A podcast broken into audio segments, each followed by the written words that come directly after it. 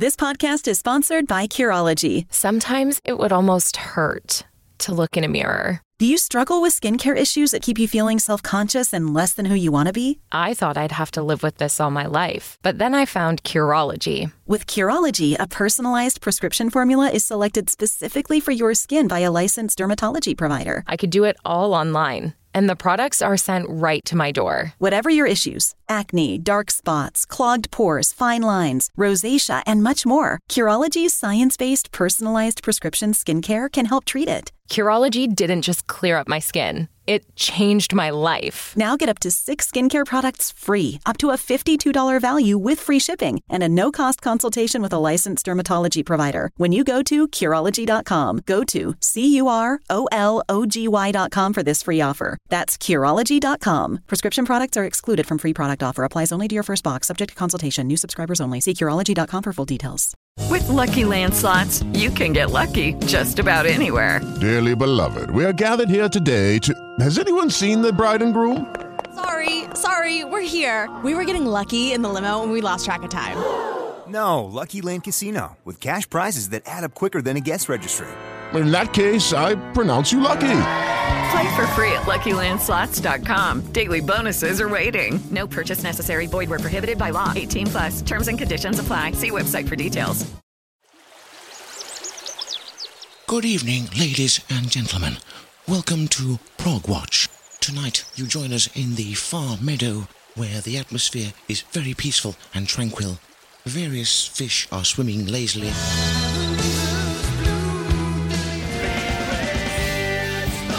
And in the distance, formal horses are quietly grazing.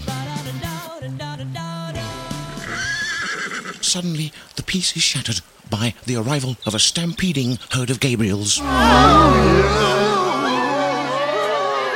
And what seems to be a rather oversized tiger moth. Hello, you fellows! It's Pete Jones from Tiger Moth Tales here. You're listening to Prog Watch with Anthony Rosick. Chokes away!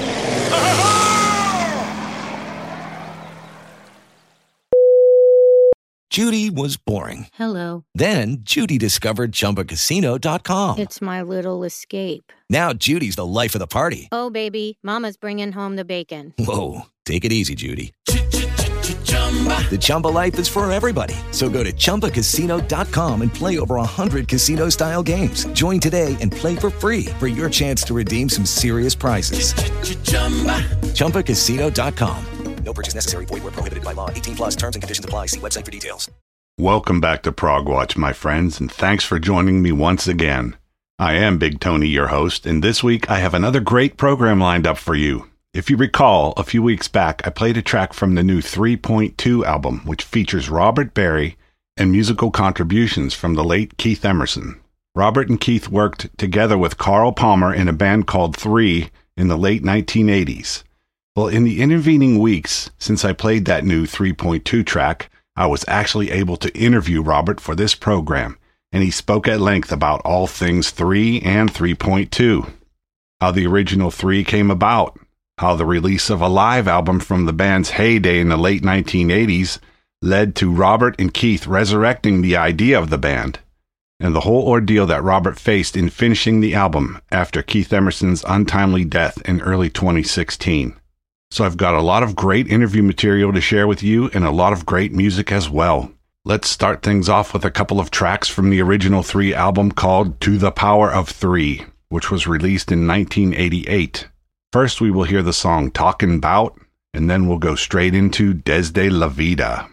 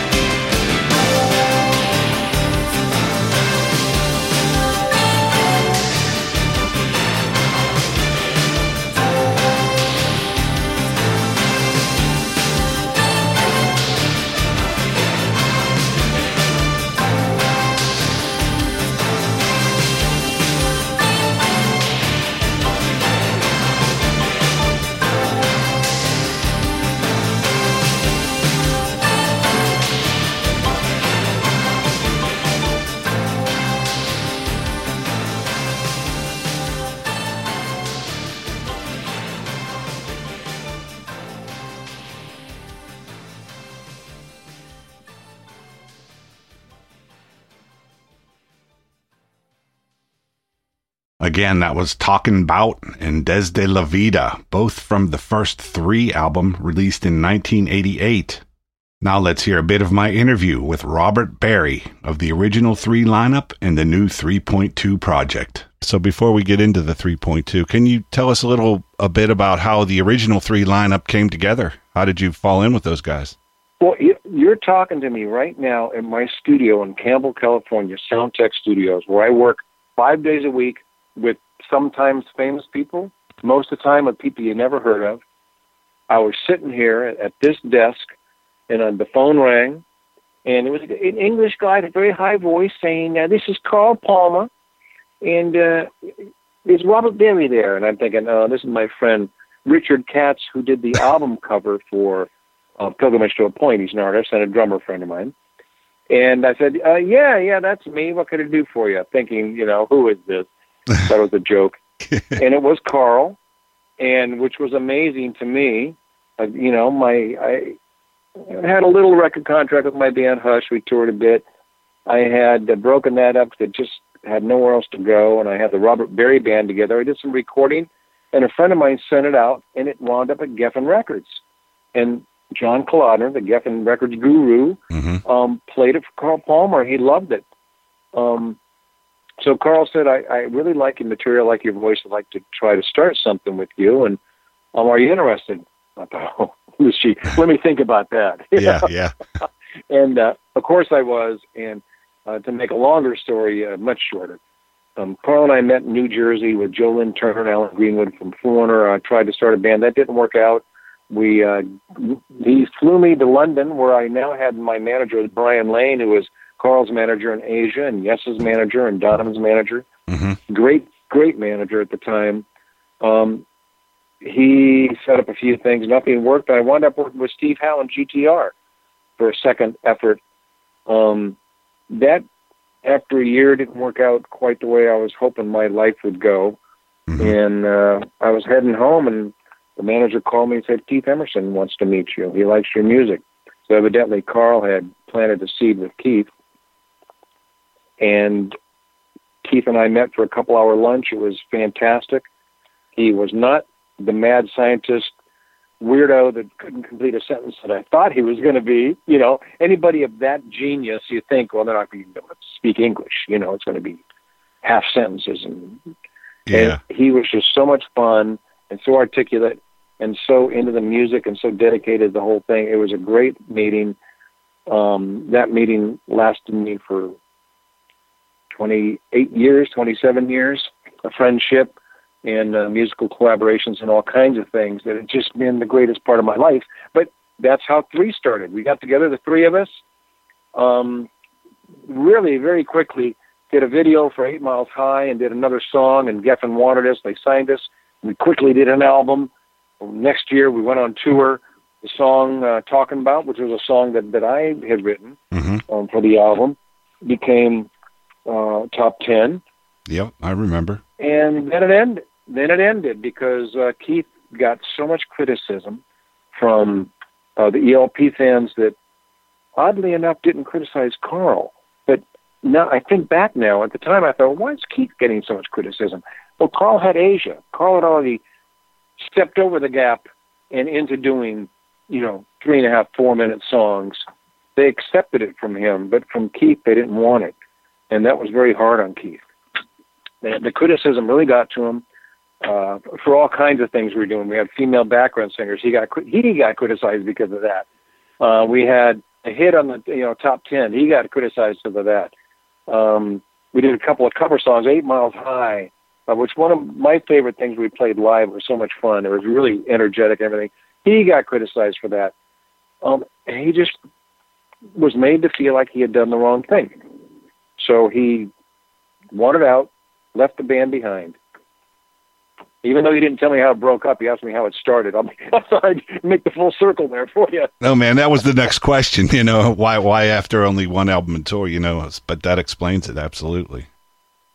Um, so I'm putting you out of business. aren't I? no, no, you're you just uh, did two for one, basically. You know. Um, All right. so that's Yeah. what uh, more or less fan criticism. I mean, sadly, that ended up coming back even later in his life, huh? Yeah, um, it, it was pretty rough. Uh, actually, before we started working together again, it, just to sort of glue that in, Keith left it behind, and we had done a lot of different projects. He did something on pilgrimage for me. He did a, a commercial with me here for a music store. He played on a Tempest, a Celtic rock band album for me, some tribute albums. We, we just kept in touch and did things together.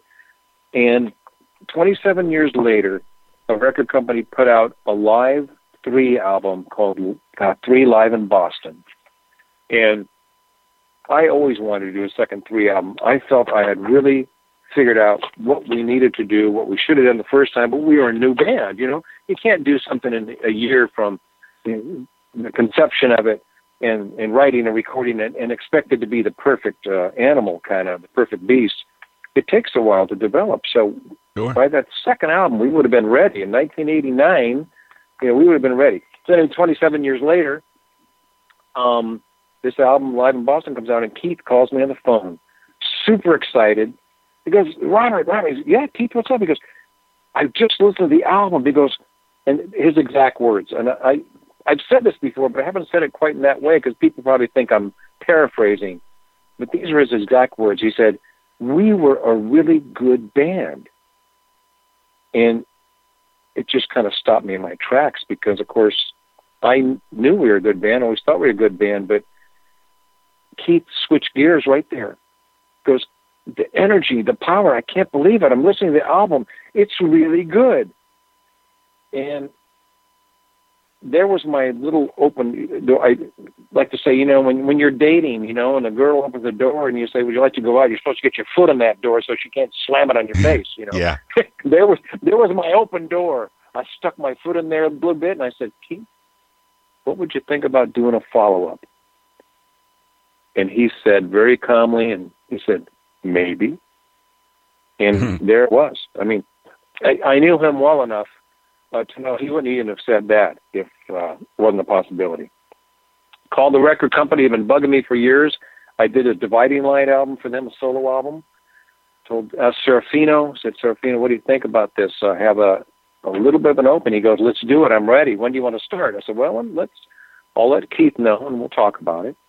We had these great couple of conversations about the parameters of a record deal, like what would the record company be able to expect from us and also what we expected from ourselves. And that was the cool part because I mean, 27 years later, we had really lived a lot of life and looked at a lot of music and a lot of careers. And I mean, we knew what we would like to do.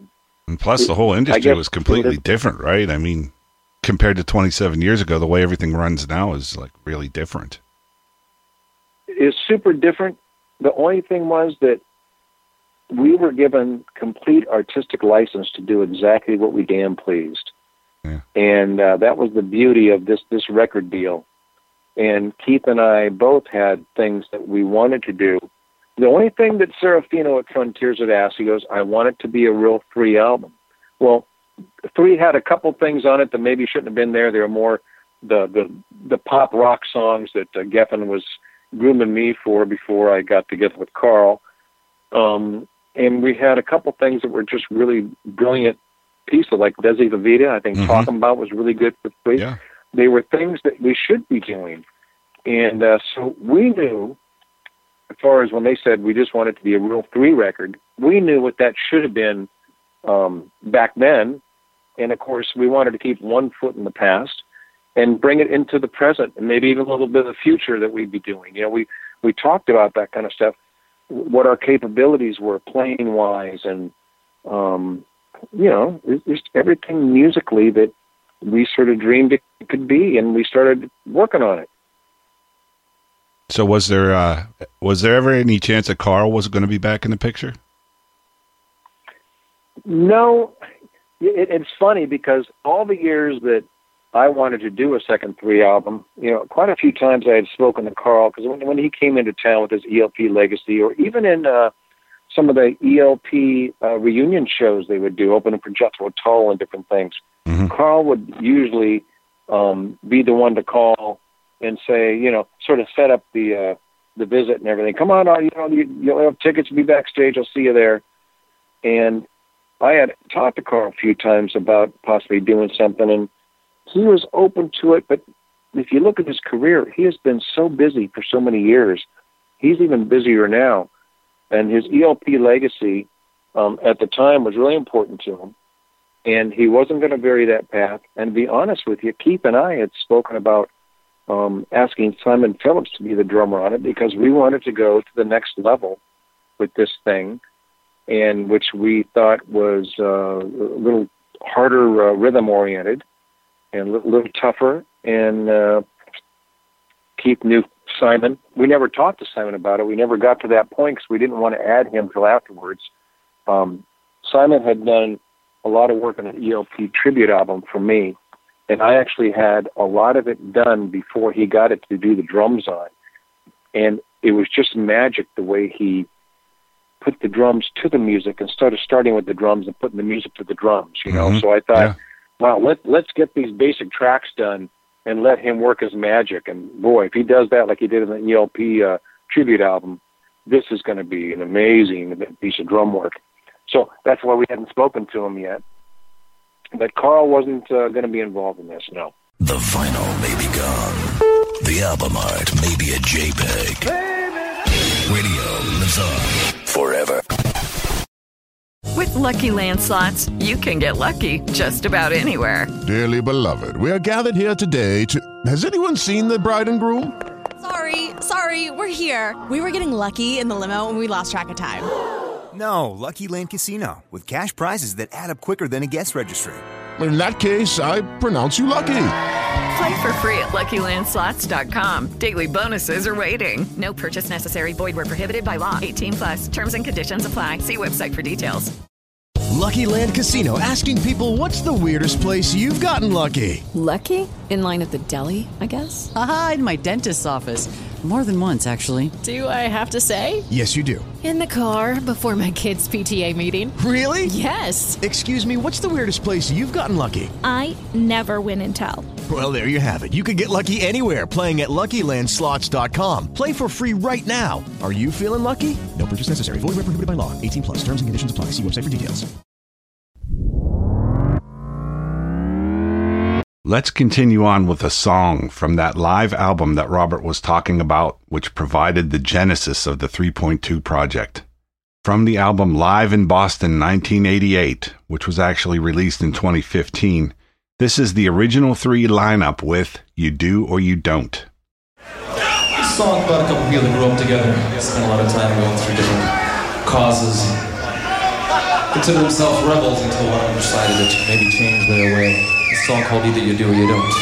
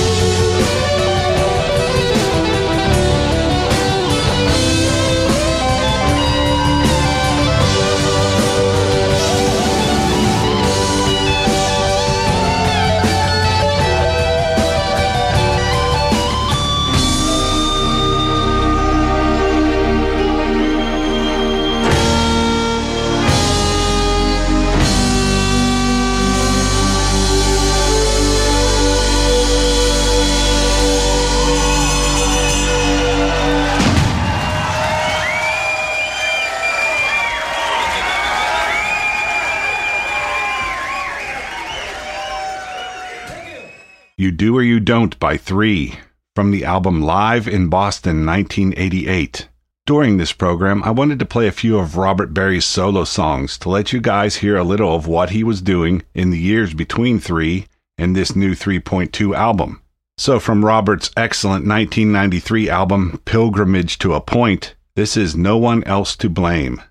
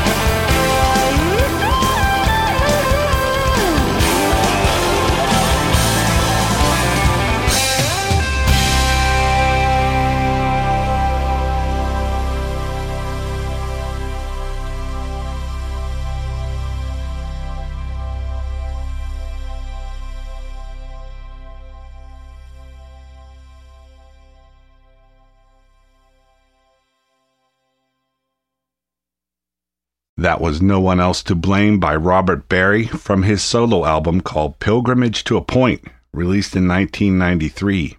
Now let's hear some more of my conversation with the man himself, Mr. Robert Berry. So, uh, you, you and Keith, you each had material coming into this project, and uh, how far did things get before Keith's tragic death? Yeah, we, we both had had things. Uh, one of the cool things was a cassette tape back from uh, 1987 of uh, a few little segments we hadn't used before, even stuff that I have. If you could see the studio in here, I have right now on my console still 10 cassette tapes sitting there of all kinds of different things that happened, different mixes of our album, everything, mm-hmm. and rehearsals. Just to see, because I wanted to listen to them, and I kind of keep them here to, to inspire me and, and make me feel like this whole thing is is is alive and real and from from way back 30 years ago, you know. Um, so we had the cassette tapes. We had some new ideas from me. Um, we had some new digital files from Keith of his playing with, with super high quality sound. Were you able to actually and, use any of those uh, on the album? I that was another question I had. Does Keith actually appear on the album at all? You know, and the sad part for me, this is a little bit involved, but I had 20% um, of Keith's parts on the album all done, ready to go, because I had designed the songs around these things he sent me, these great Emerson-esque chords and, and movements and, mm-hmm. and piano things, and they were just fantastic stuff of his. About 20% of the album, when you looked at the Pro Tools – the digital files here, it sort of looked like a, a pumpkin with missing teeth.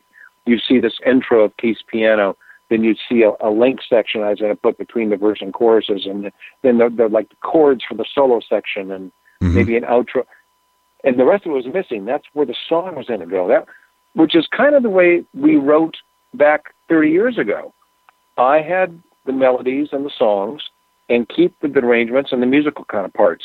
So it wasn't really that much different. Uh, he's just done a little bit opposite, you know.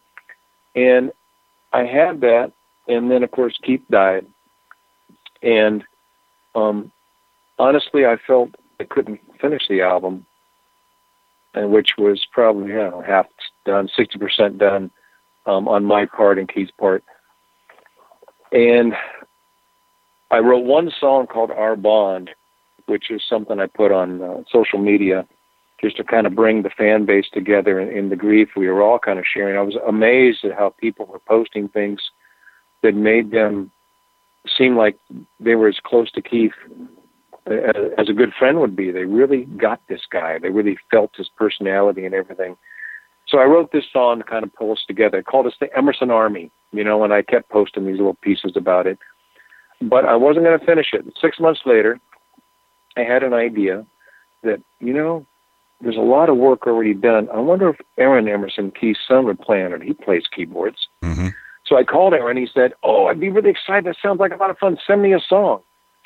And I should have sent him a simple one to start with, and gradually worked him into it. But no, I sent him. I was so excited about this one by one song. I sent him a really hard one, and he, he called me back, and you know, he goes, "Look," he goes, "That's that's my dad's part." He goes, "I don't play like that." that and of course, who does? You know, Keith right. is one of one of a kind, just incredible.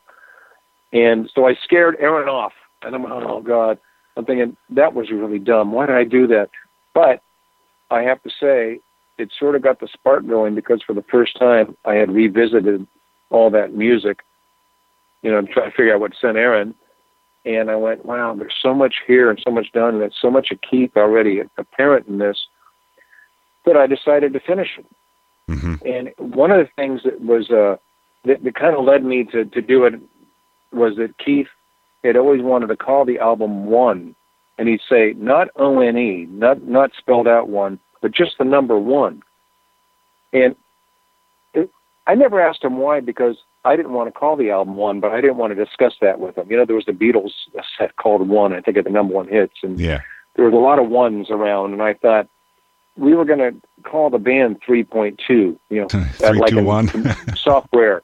Yeah, yeah, right. Yeah, yeah. Just looked a little, little confusing. All these numbers on the cover, and but as I'm starting to think about redoing it, I'm thinking, okay, Keith want to call the album one. I said, there's only one guy now that knows what we talked about. You know, the one one guy that was the singer in the band and, and wrote half the songs, and one guy that cares enough maybe to do this, and, and that's me. And yeah, I, I always try to preface this by saying that this isn't an ego thing. I, I do play a lot of instruments, and Mm-hmm. that's the way I've made my living in the studio, and I've done a lot of albums that way. And so I like to say I'm capable. I don't do it because of my ego. I don't look at me. I play all these instruments. In fact, I would rather downplay that, and people look at things and listen to it as the music and not one guy. Right. But I, I said, you know what? I'm capable of this. I'm going to do this exactly the way we laid out. And I spent a year doing it, and it was very, very difficult because even though I had eight years of classical piano, a couple years of jazz, I'm no Keith Emerson, you know. Uh-huh. and to, I I had to play a lot of parts and connect them and make it like complement what he had given me. In the meantime, I call Aaron and said, Aaron, I'm gonna I'm gonna finish this, and I just want to make sure that you know I'm doing it honestly and from the heart. And I don't know what I'm gonna do with it. He goes, well, he goes, I'm sorry to tell you, but you can't do anything with it because there's an, an estate board that has all the rights to what my dad's music does. Hmm. And I said, well, well, your dad and I were working on this. I figure I should be able to finish it up, my part of it. He goes, no, they they won't let you. You're gonna have to talk to them. That's okay. Well, if I talked to them, they said, no, you can't use this plane. I said, what are you talking about? And I, I maybe three, four months. I forget how long it was now. I'm trying to put this behind me, but I bugged them and bugged them, and finally they said, well, we've come to a decision, and if you'll honor our request, you can use Keith's writing, but you can't use his plane. You'll have to replace all his plane on it. Wow. And I said, "You're kidding me? Why? Why? I mean, who, why would it matter?" And they said, "We want him to be remembered as a composer." And I said, "Let me get this right. Do you want the Jimi Hendrix of the keyboards, the only keyboard player that put on a show that made millions of people want to play keyboards because it wasn't just this static instrument anymore; it was alive." Yeah. The Jimi Hendrix keyboard, do you want him remembered as a composer only. Yes. And if you want to use the, the writing, you can. Well, you know, I mean, what I had no choice. It's good music. So, yeah, it had to I be heard, back- right? It, well, I was feeling I had to finish it. I, I didn't know until it was done if it had to be heard or not. I, I'm I'm still worried. It comes out Friday, and so far, what everybody has said has been so just lovely. I mean, I, I can't even tell you how it makes me feel. But the albums are all delivered to the people besides you and newspaper writers and you know what I mean, the Yeah. reviewers and all that. The people that really kind of get deep into music, they've jumped on it and really like it. But now the you're just your average music lover is going to get it, and I I can't help it. I have a little anxiety, you know. Yeah. I'm uh, I'm just, I don't have anxiety, but I do this week. Well, I think Anyway, it's so- fantastic. yeah, I, I like it. I, I've listened to it several times. I've had it for a number of weeks. Uh, it is good to be me sometimes. like you said, I'm, Yeah. I'm one of the lucky few that have heard it in its entirety already. Um, no, I think That's it's right. a great. It's a great tribute. I I think I really think it is. Well, I I appreciate that, and it, I uh, I especially like it when when someone said like you just did that you've listened to it a few times because you know if there's nothing there, and even if you think it's okay, you listen to it once. But if and what I'm finding is people are they they know I did it. They didn't know how hard I had to work for that year to be able to replace Keith's parts, where I did every nuance, every mm-hmm. sound, every articulation, every tempo. Every, I mean, if I put it side by side with what he played, and again, I'm not Keith Emerson, but I worked my butt off to make sure you can't tell the difference because that's what that um, what, what do they call the the state board? Well, that's what they get for telling me to not use his his plane. I say it's like I it's like taking a picture of like a dog. You know, take a picture of your dog. Well, that's really the dog in the picture. You can see it. And I took a picture of what he played. Basically, it's exact sound wise. I have all the instruments here in the studio. Um, I have a Moog synthesizer I have the chords equipment he used. I have a Yamaha C7 grand piano. I mean, I have it all. And Oberheim was it was part of his sound. I have that stuff, and I recreated it. Yeah, it sounds. it- that's why I, had to I- ask. You know, I had to ask because it Yeah. sounds like he could have been on. Like maybe you were able to use some of the actual tracks because you captured the sound. You know, uh, and and it sounds like what he would play. you know, Yes, yeah. Well, and of course, remember, a lot of it is what Yeah. he played. yeah, It's just not him playing it now. It's me having to regurgitate it, you know. And I, I, I still, it still upsets me um, that I had to do that. But then again, you know, if you were down here at the studio, I'd pull up the Pro Tools. and I'd say, "See that grayed out part there? That's that's Keith. Here's what it sounded like." And then put, "Here's what I had to do." And you go, "It sounds like a copy." You know, like it's like you, you copied a track. yeah, I said, well, that was the point in doing it, but I, I couldn't take a chance of using him because if the state ever took me to court, or I mean, who knows, right? I mean, I, Right. I have to be careful with this. It's so important to me that I want to make sure that I can prove it and Yeah. say, look, there it is, black and white, you know. And um, you know, I, it was, you got, I, it's hard for me to explain because I was so excited to be able to do this second album. I was so excited to be working with Keith in a way I never thought he'd accept again because he'd like really had left three behind. So the, the day that he died, I lost not only my most famous friend, I lost the possibility of doing this album with him again. And when I ramped it back up, it had to be whatever I've learned in 30 years. In um, and I learned a lot from Keith. I got to say, a lot um, it had to be the best I could do. And for, for about seven months, none of it was ever good enough. I worked and worked. Oh, that's not good. Oh, I got, and I had to keep asking myself, you know, what would Keith do here? What would he do? And I, I felt like he was sitting with me because, you know, I'll show you. I'm in, in my control room now. When we would speak on the phone, Keith would do. I have a piano in front of my Pro Tools, and he had a piano in the living room. He'd do like, and he'd play like that fast, and I'd go. Um, and I try to play it. He'd go, no, no, mm-hmm. no, no, it's a. And then Keith slow it down, and and, and Yeah. so he. And he'd do that, and then I'd put it down on my Pro Tools, and I'd say, okay, well, I'm going to write a little verse after that that goes after all that.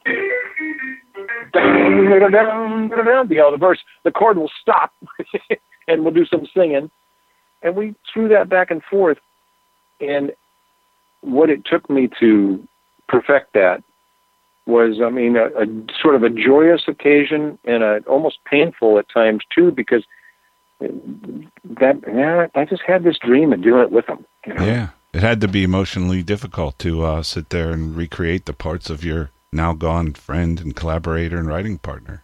I mean, Yeah, it, and it really, especially when I felt there was no reason for me to have to do that. Really none. Don't go anywhere. Progwatch will be right back. Okay, round two. Name something that's not boring. A laundry? Ooh, a book club. Computer solitaire, huh? Ah, sorry, we were looking for Chumba Casino. That's right. ChumbaCasino.com has over 100 casino style games. Join today and play for free for your chance to redeem some serious prizes. ChumbaCasino.com. No purchase necessary. Void where prohibited by law. 18 plus terms and conditions apply. See website for details. let's do one more of Robert's songs before we finish the interview and hear a few from the brand new 3.2 album called The Rules Have Changed.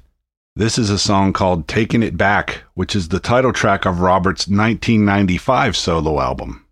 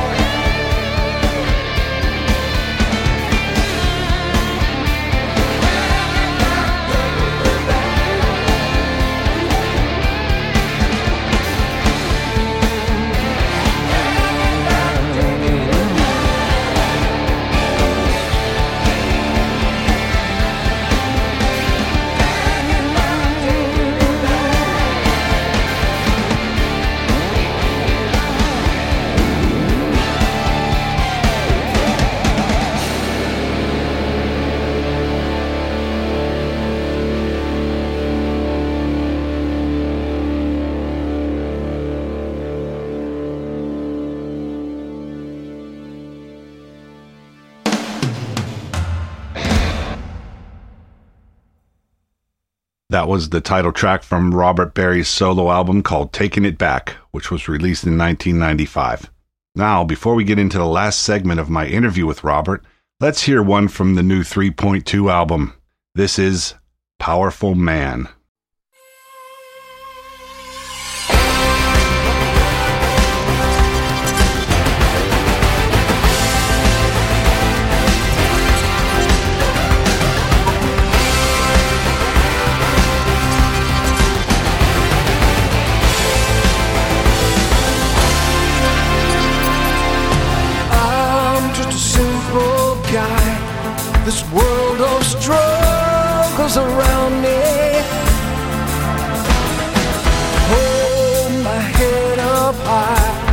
Down the path of my youth where it guides me. The flesh and blood unfolds, secrets of my life I hold. And when I needed answers, I could find them deep inside. Cause I'm the son, still got those innocent kids' eyes. I won't take it on the chin. I'm gonna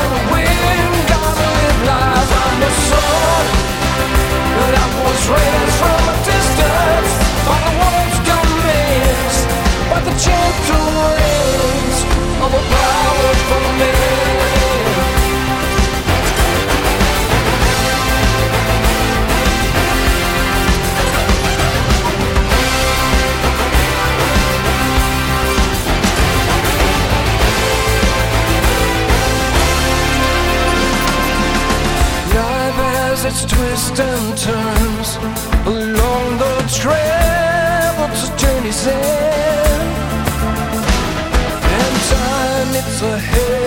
load.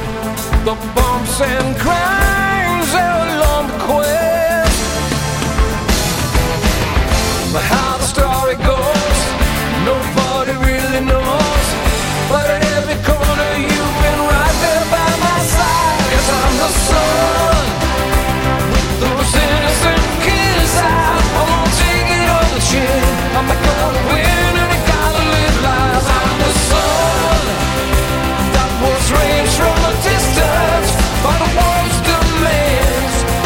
gentle rays of a powerful man.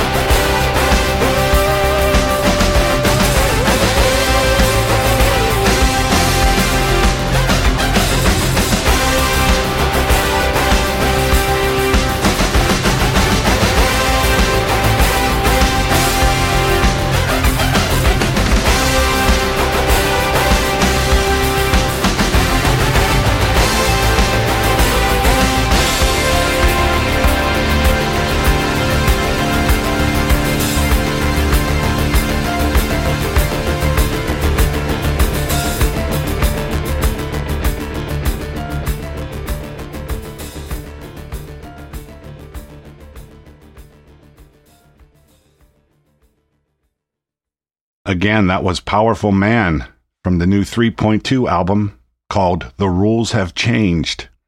We're going to hear a couple more from that album, but first, let's hear the last segment of my interview with Robert Berry. So you, sir, have really anticipated just about every question I was going to ask you. I was going to ask you about Aaron's involvement and you know how you had to finish it, and you know, um, yeah, you've really covered a lot Yeah. there. So- I, I'm sorry I get so excited about No, this. no. I, I can't even. It's such a good time in my life. Like, honestly, some fan from Germany yesterday posted on Facebook this thing that he said, I, I got my Japanese copy. The Japanese copy came out a week early. And he said, I can feel Keith in the music. And he went on and on about all the little Yeah. parts. He, and I'm going, wow, this guy really, that he's connecting with exactly what I wanted to connect with. But is this, this is like one of the fans, like what the album's coming out this Friday, uh, worldwide, I guess, at least in the U.S. And um, that's what I'm worried about. Are people going to have that connection to the, as just music instead of just, you know, oh, this guy did this this album. You know, they're, they're going to feel Keith in it and feel the reason it was done and and get through the lyrics and say, oh yeah, I could see how these emotions were riding high at the time because some of those lyrics I wrote, I even at the time I didn't realize exactly why they were coming out. You know. hmm No, I think uh, I agree with that fan. You know, I, I, it sounded. I, that's why I had to ask. You know, was he actually on it? Because so many things in there just sounded like Emerson. It was just, you know, I mean, I know he wrote them, but to me, it sounded like he was playing them. I mean, I, I think you have really, you know, infused his spirit into the music. And that's fantastic. You know that that was what I wanted to do. It, it's it sort of wasn't a deliberate plan. It's just that's what we decided to do, and I had to sort of stay in that frame of mind and that feeling of how we would do it. And you just, I can't explain it why it came out the way it did. It just did. I think it came out the way it should have, basically. You know, given everything that was Yeah. going on. You know. Yeah, I think so. I, I, I, I really do think that it's just, it's this is what it was going to be and what it could be, and um, I don't know, you, you tell I get a little confused about how to explain it when I actually get down to how it turned out the way it turned out, because I can sit back and listen to it now, and almost feel like I didn't play anything on it. You know, hmm. I just listen to it. I'm like, okay, you know, that's I like the album. I like the songs. I said, it. I can. I don't know. I can take a perspective on it. At least, like you know, of course, the vocals and the words and stuff. I, I'm. I get that I did that, but the rest of it, I listen to. I go, man, that, the week I worked on that song, you know, what was I? What was I thinking? Where was I? Because it came out the way I wanted it to, but I don't feel like I was really completely present doing it. I, I'm not a new age kind of guy. Oh, the spirits guided me, but I will say that um, Keith, I felt like his hands, because there's some things on there that I would never play and that I could never think about playing, but I played, like especially the solos. You know, Keith going to do the solos after everything else was written and kind of done, and we never got to that point. And some of the solos came out of me, the keyboard solos I would never play like Yeah. and it just happened. Like, This needs to be like this, and there it was. And um, Very cool. I can ramble on, you know. Gotta you gotta watch me. so so what do you uh uh, obviously you have to wait and see what response is but you know do you have any plans for the future you know do you think about possibly taking it on the road or anything like that or what you know you got a, a solo album coming down the road what what's up next for you You know, it, it was funny when when the album was done. I wasn't sure I was going to release it, and I checked with a few people, and they thought they the they couple said, "How did you do this? This, this is just like you're saying, you know. Just they one of them said, "I'm I'm just sitting back here. I can take a leap of faith and and just think about this. That Keith is not on this album, really? Yeah, and they're the ones that kind of made me send it back to the record company and say, okay, I think we should release it. And the record company says, oh, let's release it. The last thing I wanted to do was go on tour because I didn't think that was a possibility. I was still, I don't know what I was thinking. I just, it was difficult to finish. and and I was just glad that I finished it, and I was proud of it. Um, not knowing what people would think. Then I, the response starts coming in, and people are telling me I got a call from an agency that says we think you could do a world tour next year with this. This is really spectacular. What people have been telling us is this is something that people not only want, but they've been kind of waiting to hear again. It's a sound um, that is, is is happening, and there's a resurgence of progressive rock, and the fan base wants to go out and see it. And so I said, well, you know, I think my next goal will be a world tour, and that seems to be what is being set up, although nothing's been booked yet. So we'll see what happens. Sure. That's my plan, though. No, uh, and my complete focus is is 3.2, and I'm not really thinking about um, the next solo album or, or like Alliance, which you might know about my band Alliance. Um, I'm just really focused on this, and we'll see what happens. All right. Fantastic. Well, I think uh, it should be interesting. You know, I, I think you're going to get the response that you want, and I think uh, you're going to have a hard time putting together a band to play the material. You know, I, I you're so that, that's funny and you're laughing too because I I kind of laugh sometimes. I think, okay, so I can't get a like a well-known keyboard player that has his own style because I the same way that I did this, uh-huh. I want to put this out to people. This this person has to play my keyboard style and Keith's keyboard style. Now my keyboard style is pretty easy. but some guy it, it really has his job cut out for him. He does. Um, and, and I'm talking to a few people, but really, they can't just have their own style. They have to be able to really jump in on this because my plan for a tour is to do, you know, four or five decades of progressive rock with everything I've ever done, starting with with three, and going through my tribute albums from Yes and you know Genesis, Jethro Tull, mm-hmm. uh, my time touring with Ambrosia, my Pilgrimage to a Point album, my Yeah. GTR time, my 3.2. You know, I plan and one song from the Di- Dividing Line, which I think you mentioned. You actually Yeah. have heard. yeah, yeah. Yeah. So I plan on doing that. That's not five decades, maybe, but it's a lot. it, it is a lot. and yeah. uh, yeah, you, you have to laugh at the poor sap that's going to be the keyboard player for that, huh? Jeez. Yeah, it's that's going to be uh, big shoes, big shoes to fill. That's for sure, my man. yeah. It'll be it'll be a great show. Though. I'm really looking forward to. it. I've never been able to do this. This is a one-time chance, not only to do Keith Emerson's last effort on an album, but a one-time chance to take that album out on the road and, and play my history and in music too, which uh, I'm kind of excited about. It really, it's energized me. Yeah, you should be. Sounds like it's going to be really good. And uh, yeah, I'm- Yeah. I wish you all the best with it. Uh, we more or less covered everything I had here. So as we just heard, we can all look for Robert to take the new material on the road, provided he can find a keyboardist to play it live. With the great material on this new 3.2 album, the stuff from the original 3 album, and some of the stuff from his solo records, it should be quite a show. Anyway, as I promised before the interview segment, I'm going to finish things off with two more tracks from the new 3.2 album, The Rules Have Changed. First, we will hear the title track, and then I'll roll straight into a song called Your Mark on the World.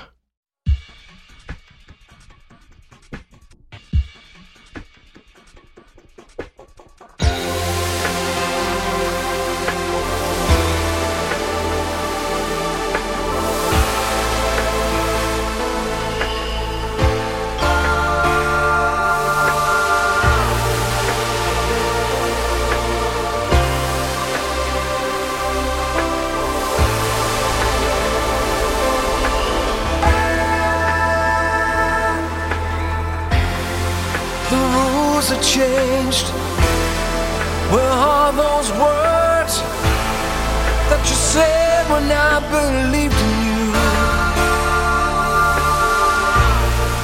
The line is drawn. My friend, I thought there would be a clue. I believe in you to wrap my head around. Do you think my inner peace? Cause I thought you were the one that you always seemed to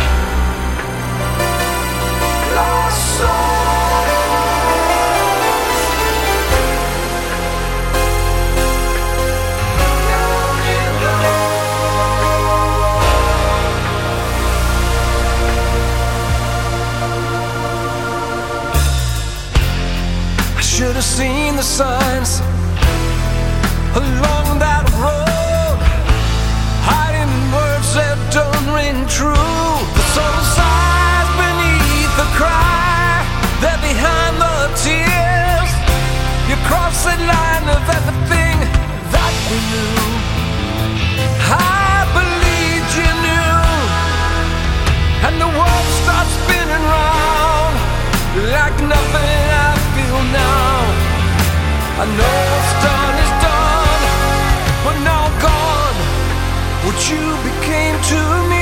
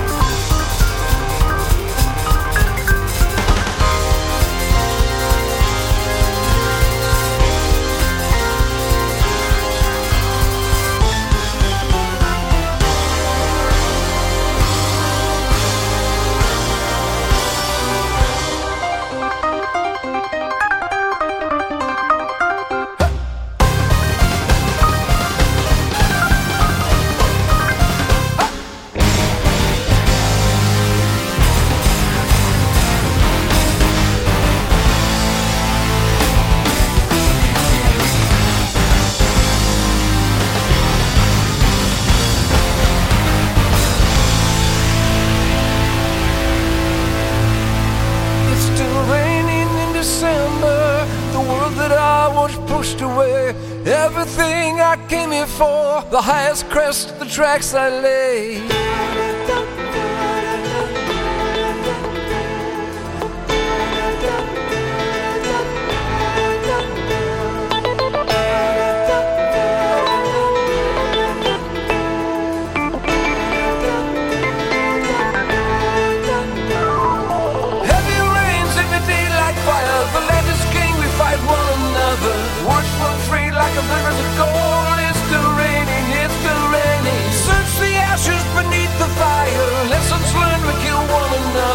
Treasure's great was forever told.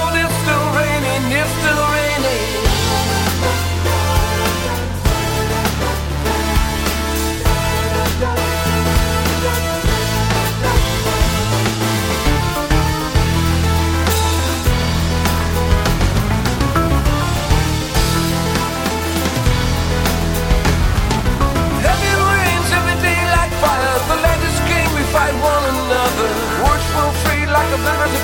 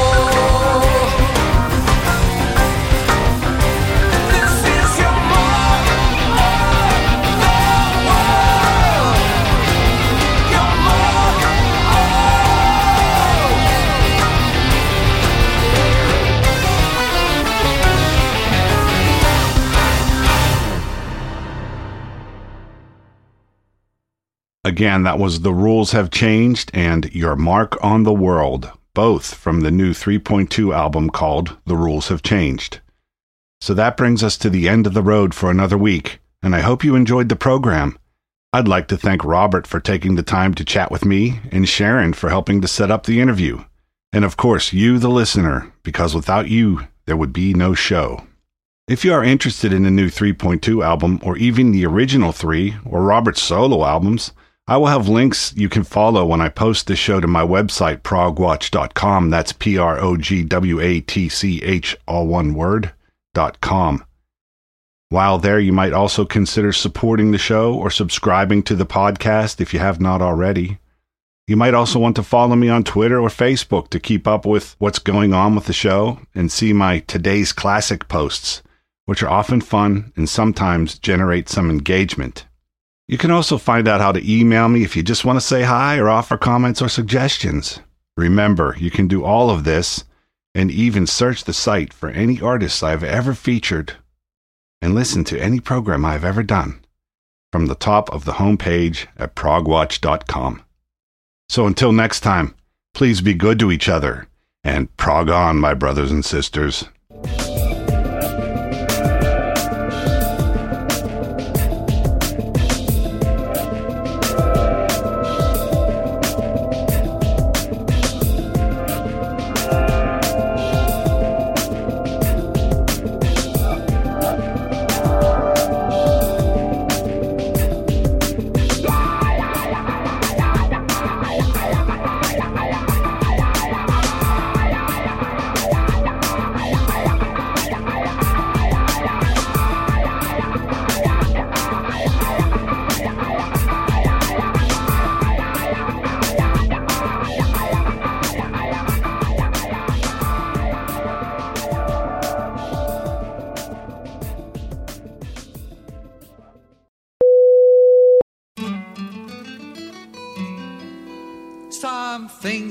Life bad, they can really make you mad.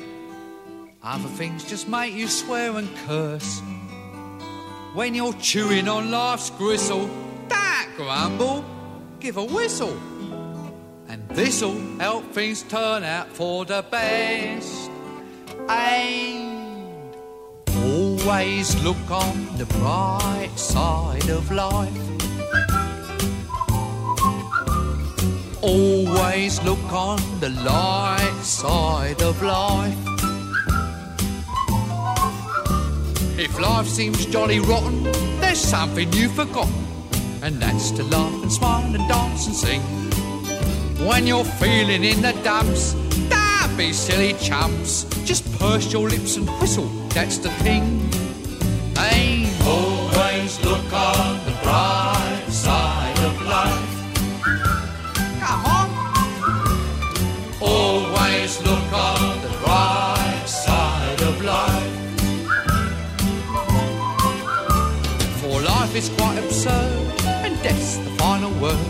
You must always face the curtain with a bow. Forget about your scene, give the audience a grin. Enjoy it, it's your last chance anyhow. So always look on the bright side of death. Uh, Just before you draw your terminal breath. Life's a piece of shit when you look at it. Life's a laugh and death's a joke, it's true. You'll see it's all a show, keep 'em laughing as you go. Just remember that the last laugh is on you. And always look on the bright side of life. Always look on the right side of life.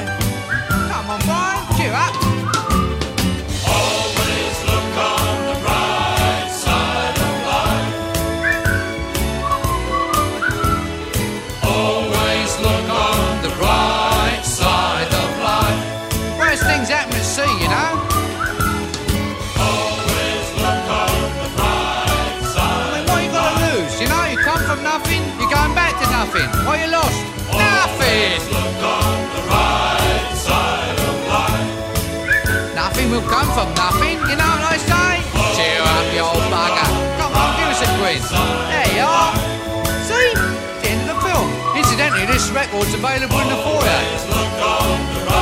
Some of us got to live as well, you know. Alright, it's a lot. Let's get this place off there. Change this man within three weeks. What do you think pays for all this rubbish? Never make the money back, you know. I told him. I said to him, Bernie, I said, they'll never make that money back.